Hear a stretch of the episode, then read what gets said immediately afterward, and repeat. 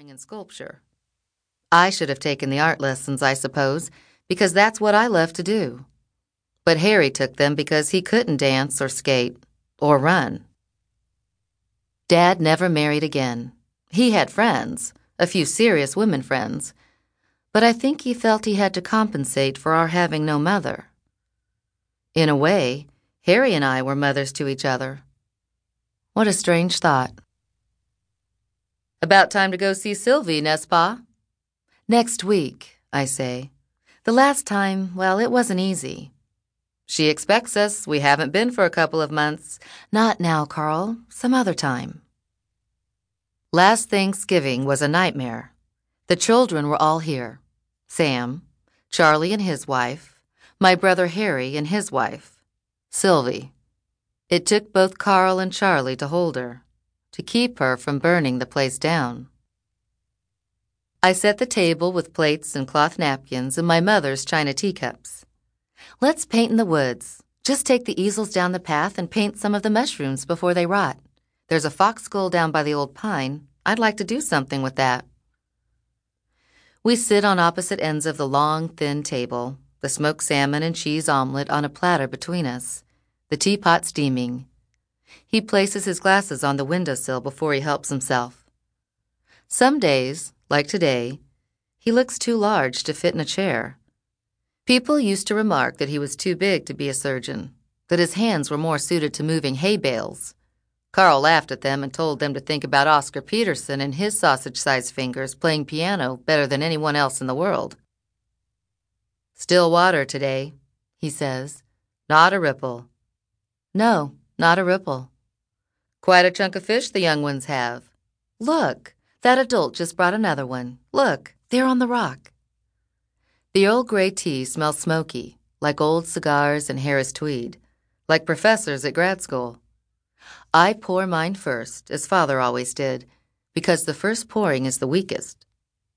Carl's skin is old too. I touch the back of his hands. Jessie, what's up? Nothing. Just touching you, I say. Sure, we can go to the woods. Oils or water? Watercolor today. I prefer watercolor. The tree? Yes, of course. The tree. Last year, we both took a drawing class at the library with an artist who lives in New York in the winter and comes here for the summer. Funny, I can't remember his name, but he's famous. We drew paper bags for eight weeks. At the time, I thought that was excessive, but we learned patience and how to see something as it truly is. We crumpled bags, we smoothed them out, we stacked them one on the other, hid them behind each other, pushed one inside another.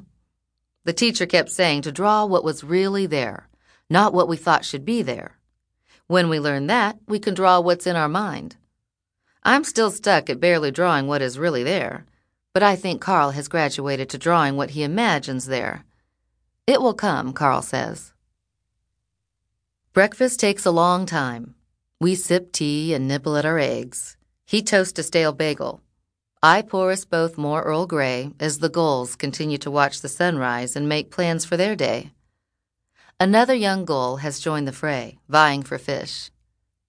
Do birds really wonder what they will do in the afternoon? Decide if they will fly over to Skuttuk Rock or to Little Sheep? Or does the chief gull just take off and the others follow? While Carl cleans up the breakfast dishes, I open the top drawer in the red chest and sort through the paints.